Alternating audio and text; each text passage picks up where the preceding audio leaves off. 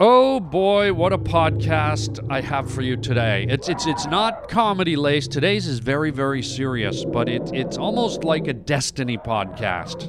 Uh, this podcast comes to me because I kind of threw out there a segment a few weeks ago about endangered species and I kind of asked the question how can how can the average person help stop the slaughter of of innocent animals. How do we stop species becoming in, from becoming endangered? And lo and behold, I end up at a benefit for anti-poaching uh, just a few weeks later. And today I'm going to play you the speech, the presentation that the uh, the founder, the CEO of the International Anti-Poaching Foundation gave. And man, I'm going to tell you right now, it's moving, it's riveting. I think it's going to inspire you. And uh, I, I asked that you listen to the whole thing. It's about 20 minutes long, and uh, I think you're going to like it, and it's going to give you some answers and some direction. And then he also did a question and answer period at the end of his lecture, and I'm gonna I'm gonna put that up for the premium members. I'll tell you more about that at the end of the show. But please listen to this whole show. Please uh, take it in, absorb it, and I think you'll uh, will all benefit from you listening to it. So here we go. This is the Harland Highway. Sit down, strap in, and tighten your diaper. Come here, baby. You're about to go down the Harland Highway.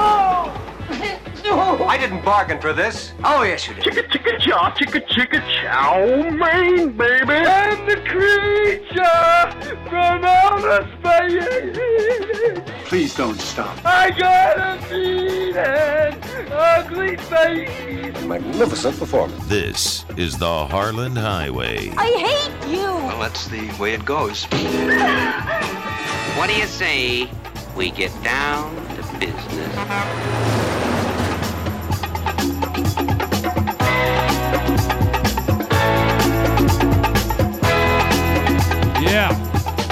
Right. Here we go. Okay. Uh, wow. Really interesting, cool show today. Um, you know, it's sometimes life is funny how you you you put questions out there to the universe, and you don't think you have the answers, but you throw them out there, and uh, somehow answers manifest and uh, this is this is uh, really cool. I really I, I, I hope you you uh, listen to this whole show. It's a very important show, and let me tell you why. Uh, a few podcasts back, you know, maybe four or five, I did a segment about endangered species. I talked about how uh, many species of animals are disappearing from our planet at a rapid rate, and many of those species are large mammals. Okay, not that they're more important than any other species. There's also insects and fish and amphibians and reptiles, but but large mammals are some of the more obvious ones, and they are very often uh, some of the ones that we connect with the most because we can see them, we identify with them, etc., etc and I did kind of a shocking segment uh, a little while back about how many of our animals are vanishing and disappearing and have been for the last, you know, century and last decades, and we've we've actually lost certain species. We've had species that no are lo- no longer with us. And it's really scary and it's frightening, but I also commented on despite how sad and tragic it is, and it breaks my heart because I'm a nature animal lover. I talked about when I mentioned about all the vanishing species, I, I, I was kind of like, I, I felt like my hands were tied. It's like, what do we do? How do we help? How do we stop it? What can what can uh, an accountant at Merrill Lynch and a janitor at a high school and a, a guy like me doing stand up comedy and and uh, someone who's uh, works at J.C. Penney. How how do we all help? And I threw that question out there, and it was it was very um, disheartening because I knew that uh, you know I, there wasn't a plain and simple answer. and and I encouraged everyone to try and find ways to help and do things to help, but I, I didn't necessarily have any answers. Well, guess what? This show, to my delight, is I guess a uh, maybe the universe reached out to me to help me with this dilemma and help all of us. And it sent me a uh, it sent me an answer. It, it it pointed me in a direction that I'm going to share with you today, and I I hope it helps all of us. But more than that, in the end, I hope it helps all the animals that we love in the world. So let me tell you what happened. Uh, you know, uh, a few weeks after I did the Endangered Species podcast, just out of the blue, a friend of mine, Kelly, called me up and said, "Hey, um, I'm attending this benefit uh, down in uh, Santa Monica, California, and it's about uh, you know." uh, anti-poaching support for anti-poaching in Africa. Um, it's about poaching elephants and rhinoceroses and all the big game. And would you like to come down and show some support? And I was like, what time and where? Uh, so I went down to this event, and I'd like to say there was hundreds of thousands of people there. Sadly, after being at it, there was probably only maybe I don't know, 60 or 70, maybe 80 filtered through the whole night. But nonetheless, the important thing, people were there. And if there's people there, then things can happen and, and things can make a difference. And, and so at this benefit, I met the guy who uh, started a society called the International Anti Poaching Foundation. This was a guy named Damien Mander. And he's Australian, and he used to be in the Australian Navy SEALs as a sniper. Very interesting story. You're going to hear from him in a few minutes. I'm going to try and keep this short so you can hear what he has to say. And I hope you'll listen right to the end because there is some very powerful and moving stuff in the uh, short little 20 minute talk that he gives. I really hope you'll stay with it till the end. I think it will move you. I think it will inspire you. I think it'll make you feel good that there's people like him on the planet. Um, and he's doing kind of the stuff that I was scratching my head on how to do. And he's he's inviting us to participate and be involved. And and like I said, the universe kind of led me to him, and I in turn am leading him to you. And even though there was only 80 people there, I don't know if he knew it, but one of those 80 people, me, has a podcast that goes out all over the planet and hopefully reaches, gets through to some of you. Hopefully all of you. But anyways, he, he was a very charismatic guy. He was a, a, a husky, athletic looking guy, just how you'd picture a Navy SEAL. He was the Australian version and uh, he had lived a pretty tough, rough life. Uh, seen some, seen and done some things in the service, and uh, somehow his path led him to Africa, and it changed his life. And he interacted with the uh, the animals there, and it changed his life. I'm going to let him tell you. Uh, but it's a moving story. There's some riveting moments. Uh, it's inspirational, and, and I hope it, it moves the needle for all of you listening. Please, please, I urge you. It, this isn't really a comedy podcast today, but it's a very important podcast that, that uh, might help all of us uh, participate in doing something really, really good, not just for ourselves, but for the planet and for the future generations of people that will be here long after we're gone your children, your grandchildren, other people's children and grandchildren. So uh, I hope you enjoy this. This this is a, a, a talk or a little a little speech that uh, Damien uh, did in front of the whole room, and I thought, you know what, I'm going to record it. This might be valuable. This might be important. And sure enough, it was. It's very moving. I I I, th- I, dare to say it might make some of you a little emotional listening to it. There's some some heavy stuff in here, and uh, it's it's some powerful stuff. Uh, and then uh, afterwards, I approached Damien and had a nice chat with him, and and I informed him. I said, Damien, you know uh, what you're doing here moved me. It's important Uh, I, I admire what you're doing. I'm I'm impressed and proud of what you're doing. I said, I want to help spread the word. Are you okay if I play your little speech on my podcast? I recorded it. And he said, he actually thanked me. He goes, Oh, cheers, mate. Absolutely. Thank you. That's that's bloody marvelous. Thank you, mate. Absolutely. So uh, with his with his blessing, and without me rambling on anymore, I'm going to let Damien tell you his story, tell you about what you can do as an individual to help move the needle and help save and conserve and preserve wildlife. And uh, as I said, I please urge you to stay right to the end. It's about 19 minutes long. Here's Damien uh, at the International Anti Poaching Foundation fundraiser just a few nights ago. Take it away, Damien.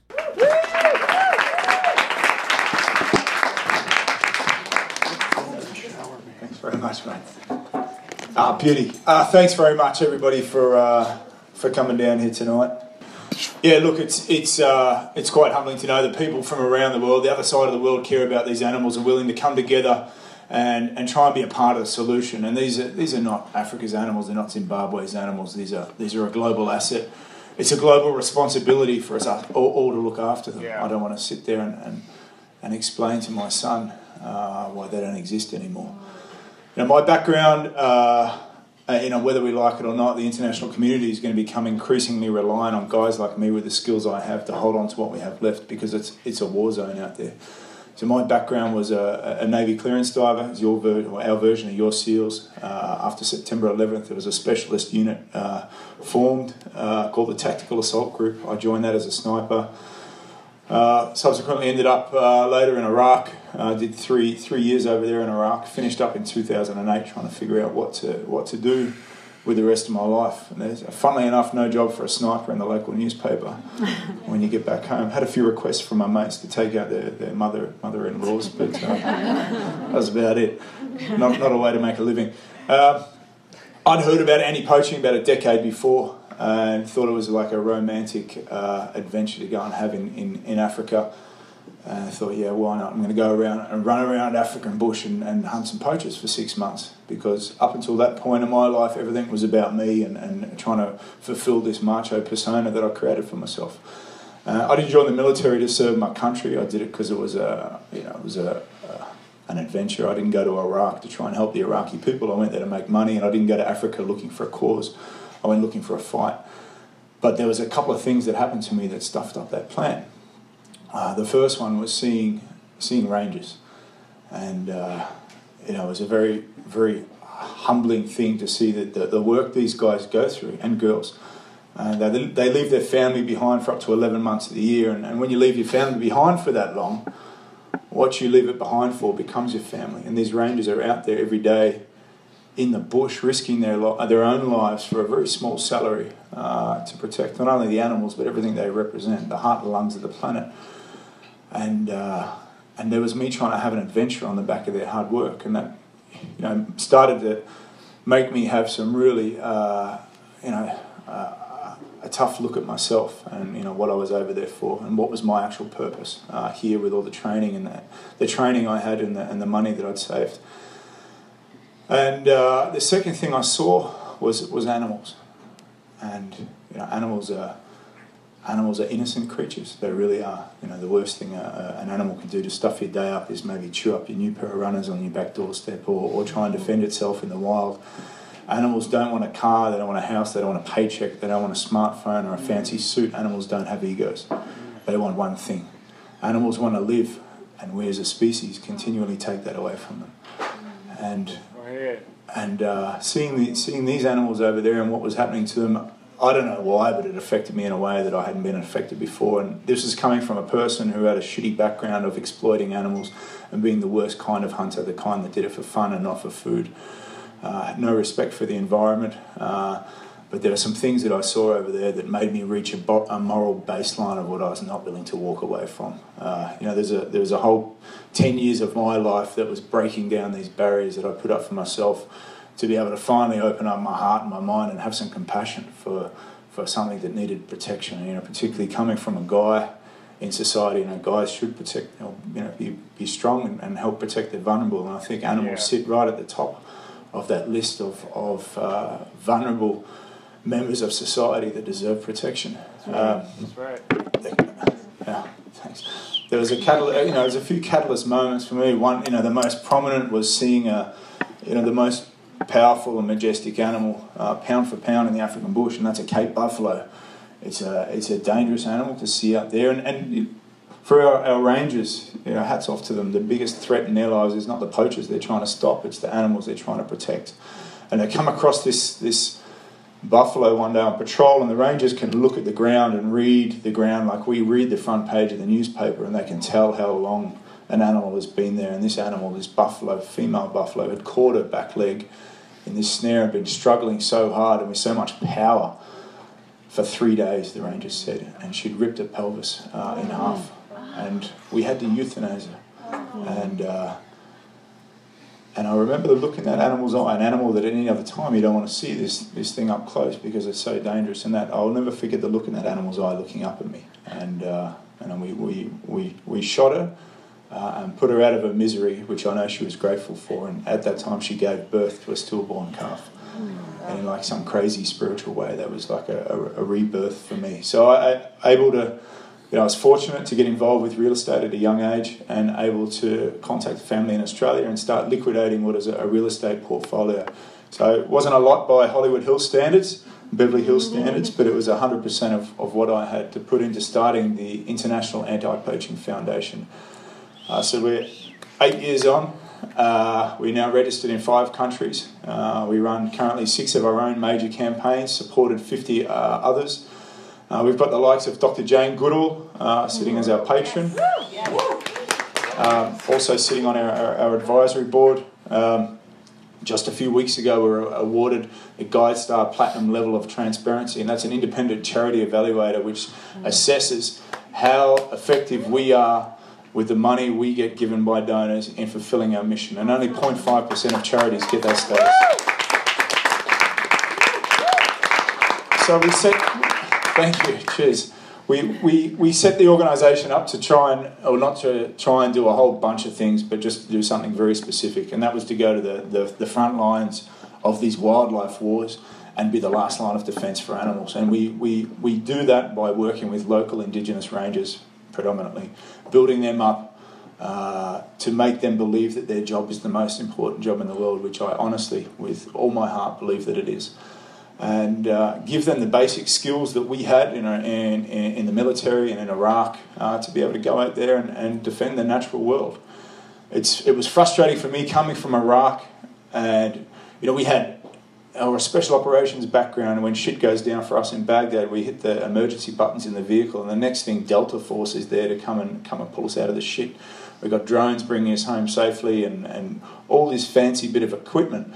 And you know, I, I get back from our mission, and we throw it in a bag and forget about it. And you know, you sort of realise that these bits of equipment could be a game changer for, for rangers on the other side of the world. When I got to Africa and I saw what these guys had, some of them didn't even have boots, uniforms, medical kits, and they were out there walking around in these vast remote areas doing something that you know we should all be grateful for. Uh, you know, it's it's you know, so I don't love the drones that patrol the skies or defence budgets we had. I just love what a fraction of that could do uh, for, for the natural world and helping to protect it. And so I just wanted to use the two things I had in this world to try and make the world a, a better place for animals, and that was the, the money that I had and the, and the skills that I had uh, working with these rangers. Uh, we're, we're now eight years into it. Uh, you know, we've built up. It hasn't hasn't been pretty the whole way. You know, I started off trying to figure out where our place was on the African continent. We tried a little bit of this, a little bit of that, and we just kept refining what we were doing. And what we worked out was that it actually we don't need these over complex solutions to a lot of the problems in Africa. Uh, that 90% of what we do with our formulas out there on the front lines is getting rangers up to a point where one, they have the right training, they have the right skills, they have the right leadership. Most of all, above everything, they have the right motivation. Because when they have that, they will get up at any hour of any day and they will go out there and patrol in the in the in the in the dark, in the rain, in the hail, in the wind, and they'll go looking for tracks of poachers. And when they find those tracks, they start hunting those poachers and trying to get them before they get to the animals that we hold so dear. Now, when you spend all day in the bush looking at these animals and trying to protect them, you learn all the little characteristics, all the little idiosyncrasies that make them individuals. And these animals do become like our children. And that's how these rangers, that's how they perceive them. Uh, so it's a job of passion, a job of purpose, which I know, you know can be sometimes very hard to find in life, true passion or true purpose. But these rangers have it. And the opportunity to be able to support them is, is uh, you know, something that I'm extremely grateful for. You know, particularly coming from a military background where, and, and, I can say this in America because there's 22 US veterans a day that commit suicide from post traumatic stress, and guys that don't know how to reintegrate back into society. Uh, and for a lot of those guys, the, the war doesn't start until the bullets stop and it's time to go home and, and try to remember how to be a husband or how to be a father. And, you know, I got lucky. I, you know, animals found me and, and they managed to save me. Um, some of our projects that we're working on, and we try to be very strategic in the way that we do things because we have a limited amount of resources. We're not like the military. The conservation industry has limited resources, and we need to be as effective as possible in utilising those resources. We're seven years into a losing war, and we're seeing all these rhinos that were being killed and spiralling further and further out of control. There was a 13,000% increase in rhino poaching in southern Africa over a five year period hundreds of millions of dollars were being invested into it. And most of the rhino that were being killed were in Kruger National Park. It was accounting for most of the, the 70% of the rhinos that were being nailed on that continent each year. And most of the poachers that were doing that were coming across the border from Mozambique into South Africa, killing the rhino, and then going back. And whilst there was 400 organisations supporting rhino conservation inside South Africa, there wasn't any on the piece of land that separated up to 40% of the world's rhino and most of the world's rhino poaching syndicates. So we went in there in 2015 and set up a ground level offensive uh, against an insurgency uh, using rangers and getting that first part of the formula, the first 90% of the formula right, getting those rangers up to the right standards. And when we got there, we added in canine tracking teams, helicopters, fixed wing aircraft, analytics, the operations center, the digital radio network, the informer network and we started to build this well-oiled machine uh, that was being led by our, our, manager there on the ground and a team of eight young instructors that we put in place, four different uh, departments of the Mozambique government and our own rangers. That led to an immediate uh, 90% reduction uh, over the next six months, which carried into the next 12 months in rhino poaching directly to our west holding off the eastern flank of Kruger National Park allowed Kruger National Park to redeploy their resources to the west and block more poachers from coming in on that angle. Uh, in 2010 to 2014, we had an on average increase in rhino poaching in Kruger National Park of uh, around 55% each year. Um, the year that all these entities started working together on the Mozambique side of the border, it plateaued off and there was no increase, no decrease. And then last year, uh, there was a 19.8% decrease in rhino poaching in Kruger National Park. It led to a regional downturn in rhino poaching, which for the first time in a decade led to a, down, a downturn in rhino poaching globally. Yay. Wow. Um, yeah, thank you.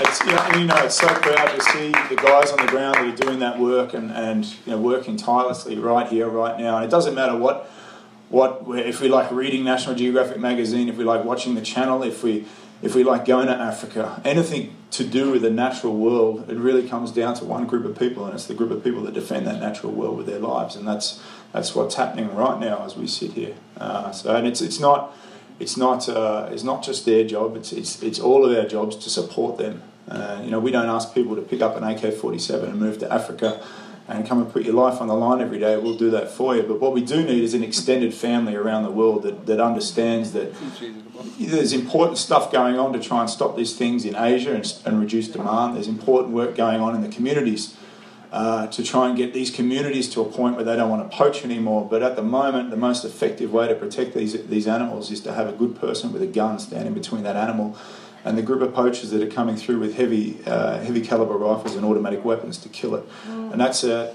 that's not always an easy pill for the international community to swallow, but that's the reality on the ground. I go to work every day knowing that what we do is not the ultimate solution. Our job is to buy time for people that are working at much higher levels. But if we don't stop the hemorrhaging, there's going to be nothing left.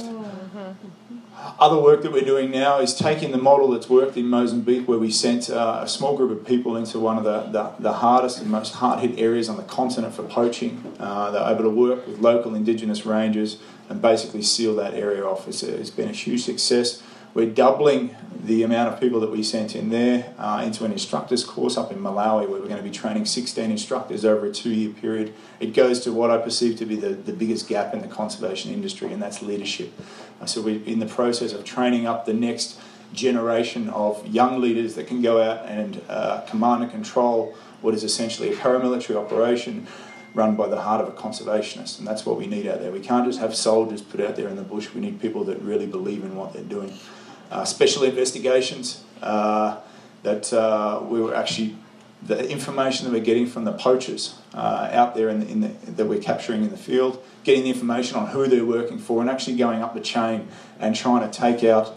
Uh, that's a bad expression. Trying to uh, um, delete that, please. If that's what happens in the bush stays in the bush. we're trying to trying to basically move up the chain and get the people that are involved with organised wildlife crime arrested and in jail because these are, these are not poachers that we're dealing with, these are criminals. It's the same people that's involved with child prostitution, guns, drugs, human trafficking. The illegal wildlife trade is the fourth largest criminal industry in the world. Three weeks ago, we followed tracks from a reserve where we operate on in Zimbabwe, uh, where, where Bullen, Bullen came out too. And Pickett was running an operation there uh, we followed these tracks, seven miles these guys tracked over some pretty hard terrain, and they got to a garbage dump after hours. And in that garbage dump was a car that was parked. And the guys thought it was very suspicious. They went and surrounded the car and they heard a girl screaming. And they got a 13 year old girl out of the back of the car and arrested wow. the guy. The 13 year old girl had been uh, abducted two days earlier and you know, had some pretty bad things happen to her. But uh, she was rescued by these guys, these rangers, who are not just there to protect wildlife, but also to, to serve the community. But it shows you the crossover there uh, in, within these, these, these criminal syndicates. These are not poor Africans living in a mud hut. These are bad people that are involved with doing bad things. Mm. So our job now is to continue growing the organisation and trying to make it be the size of what it needs to be to deal with the scope of the problem that we're facing out there on the African continent. We're having some big successes, uh, and there's a lot of organisations that are out there, a lot of people, individuals that are working tirelessly, a lot of people around the world to support those initiatives. For that, I'm, I'm truly grateful. Uh, to be a part of that uh, and that industry and be able to use the skills um, you know that I've personally got and, and the team members that we've got in the team is uh, you know it's, it's it's a good thing to know that there's a place for those skills other than the, the battlefield in places like Iraq and Afghanistan where you're fighting for resources in the ground or, or lines on a map, you know, things that don't always really mean something proper. Uh, but animals, animals really do. Yeah. Yeah, man.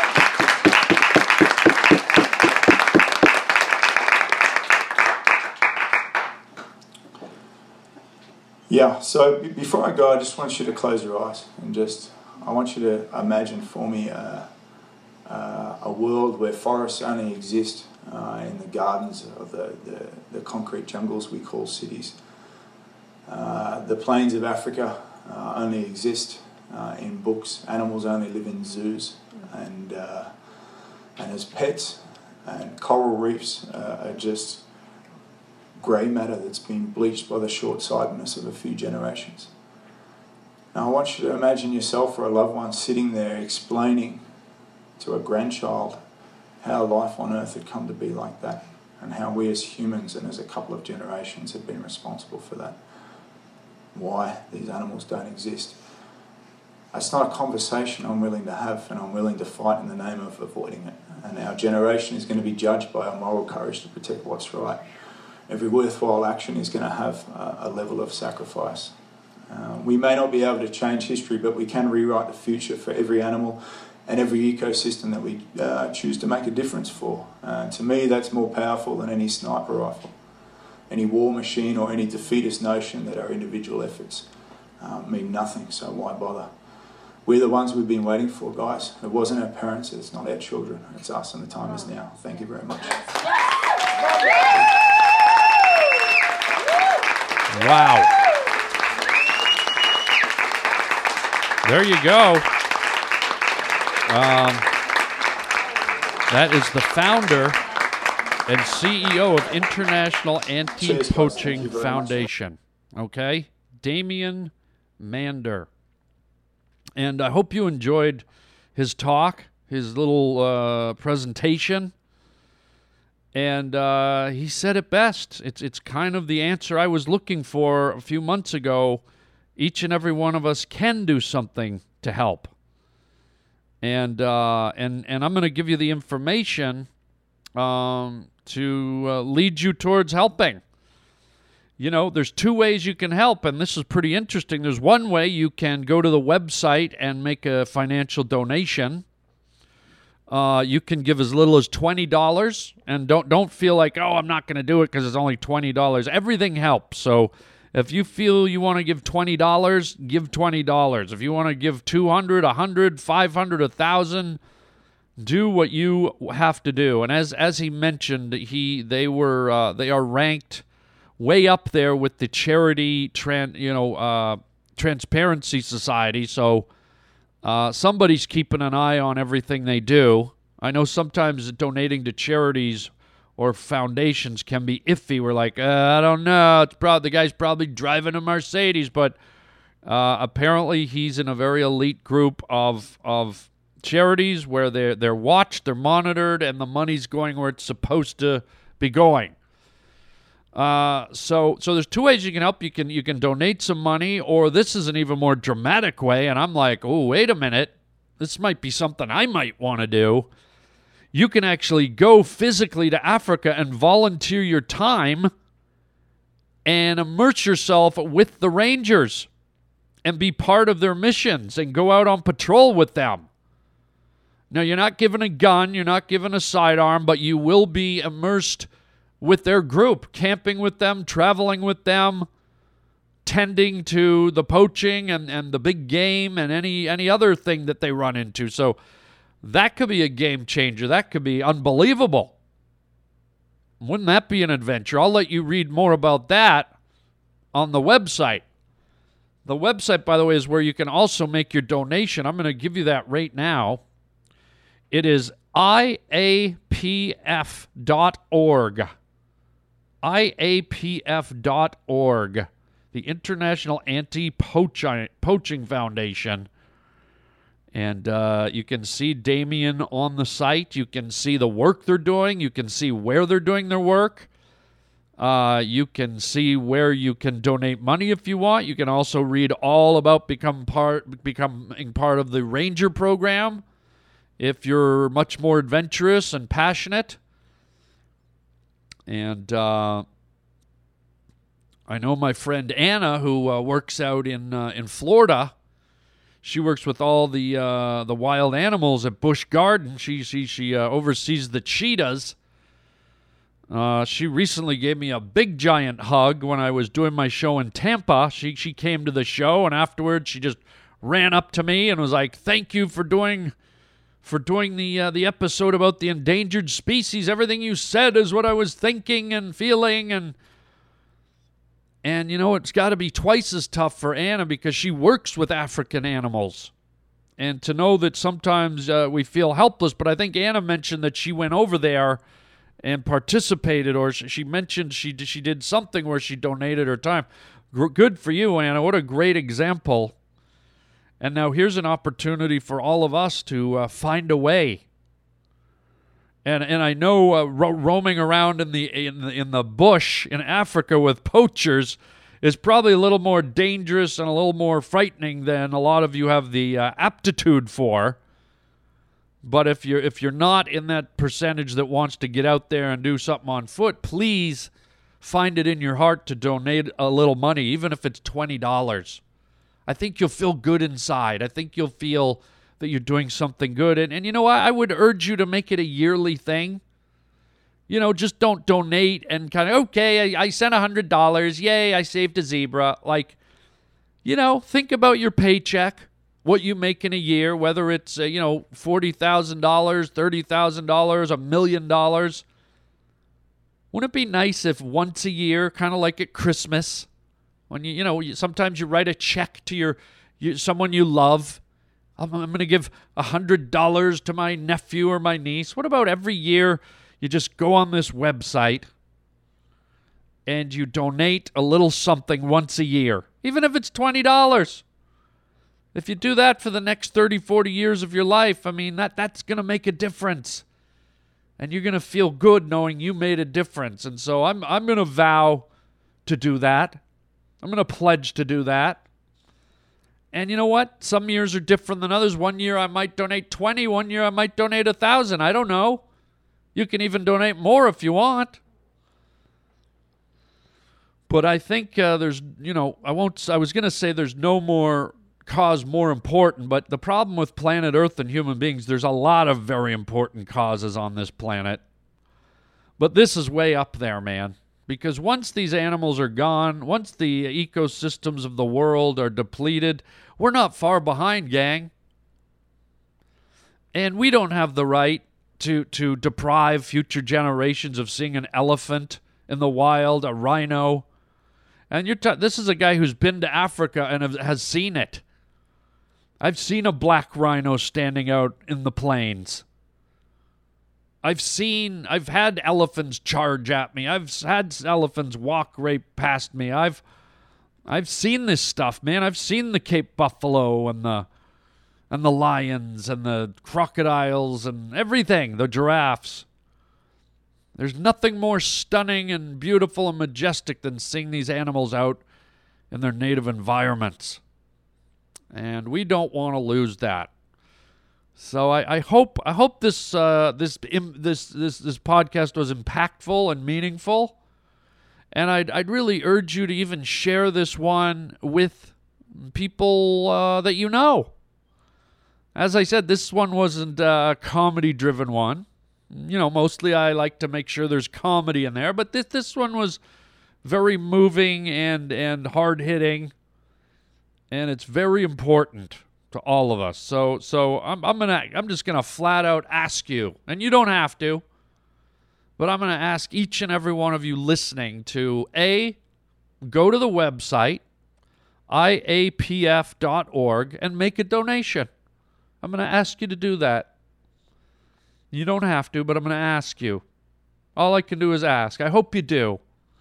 And secondly, I'm going to ask you to forward this podcast to a friend. And now I'm going to reach out to the friend that you just sent it to, the friend who's never listened to the Harland Highway before. I'm going to ask you, friend, to pass it on to another friend, and so on and so on. And then somehow I hope this podcast gets all over the world and millions and millions of people hear it. So that's two things I've asked you to do that will not alter your life well, hopefully they do alter your life in a good way, but they will not uh, be demeaning or set you back. Donating and promoting this cause will enhance your life. It will give you, it will lift your spirit. It will, it will fill your spirit up. It'll fill your consciousness up. It'll fill your awareness up. And you have no idea the aid and the help you're going to be giving to a beautiful beast that might otherwise be shot down and destroyed. You know, a giant, beautiful black rhinoceros. I don't know if you know this or not, but here's why they get poached. There are men in Asia, tragically, that believe rhino horn, which is made of the same material the human fingernails are made with, it's just a big pointed cone of keratin or or whatever I don't know. It's just it's just tightly compacted fiber. There are men in Asia that believe if you chop and grind up rhino horn and ingest it it gives you a big long hard erection. Can you believe it? That's and that's not even comedy. That's reality. Can you believe it there's this beautiful most rhinos on the planet are teetering on the brink of extinction primarily because of that. Even with the uh, with with the proliferation of Viagra and, and, and erection pills, it's still a rhino horn fetches hundreds of thousands of dollars on the black market. elephants are killed for making pianos and and doing carvings and who knows, you know, making cutlery with ivory handles and it's just used for decadent, ridiculous reasons. So there you go. Uh, hope you enjoyed it. Make a difference. Donate. Spread this podcast to your friends and friends of friends and so on and so on. And uh, let's all use this as a moment because I do believe it was sent to me somehow through the universe, through whatever. Let's use it to do good, protect and care for our fellow creatures, and in doing so, protect and care for ourselves. Thank you for listening, and um, I'll leave it right there. Uh, but you know, of course, I'm going to do some announcements. I'm not, you know, that's the that's the you know that's the the meat of the podcast. But I got to do some announcements, man. Uh, if if this was a bit too heavy for you and you want to laugh, well, come on out tonight, man. I'll be in Brea, California, which is just outside of Los Angeles, at the Brea Improv, June 15th to 18th. And uh, you can come and see me do stand up comedy live. And speaking of animals, I'll be taping my very first uh, stand up comedy special as Caramel Corn the Pug. Yes, I'm going to be doing a stand up comedy special as a dog. That's June 22nd at, at another improv down in Irvine, California, which is south of Los Angeles. Orange County, Irvine Improv. And uh, you can get tickets for all these shows at harlandwilliams.com or you can go directly to theimprov.com, And uh, we would love to see you at uh, these nutty shows. Also, don't forget uh, to watch my my other show involving animals. Oh yes, oh yes. Let's not forget Puppy Dog Pals on Disney. It's getting a great reaction. Hopefully, I'll have news about whether we do a season two or not. But as of now, all I can say is season one seems to be going great. I'm getting all kinds of feedback from you guys, pictures of your kids, and tweets and emails, and Everyone seems to be loving puppy dog pals. So if you have any kids or nieces or nephews in your family, turn them on to Disney Junior's Puppy Dog Pals. There's a free app you can uh, download if you want to get the Puppy Dog Pals app, or it's a Disney Junior app, I guess. Also, get our app for the Harland Highway. We have an app. Uh, you can download that at the App Store as well. Just type in the Harland Highway. It's totally free and uh, you can um, you can uh, get uh, get the show the the latest fifty episodes of the show uh, on uh, the app. Um, and what else can I tell you? Uh, become a premium member. Oh, this is exciting. So after uh, after Damien gave his little talk, uh, we he did a question and answer session. And so I'm going to save that for the premium members. There's some more cool stuff uh, for the uh, question and answer period. Uh, so if you're a premium member, I'm going to put that up for you guys. And I urge you uh, who aren't premium members, for $20 a year, you can become a premium member. And you can listen to that and much more uh, cool stuff just for you. Uh, also at the website, harlandwilliams.com. don't forget Please don't forget. Uh, you can write me at harlandwilliams.com or you can uh, phone me and leave a voicemail 323 739 4330. 323 739 4330. Wow. Okay. So there you go. Uh, hope you had a good time. Hope you enjoyed this rather serious podcast and uh, it moved you gave you some direction, some answers, and uh, and uh, gave you a pathway to helping a great cause. So that's it for now. Uh, you're a great cause, and uh, we hope we uh, catch up with you next time. But until then, a great big juicy bowl of poacher free chicken chow mein, baby.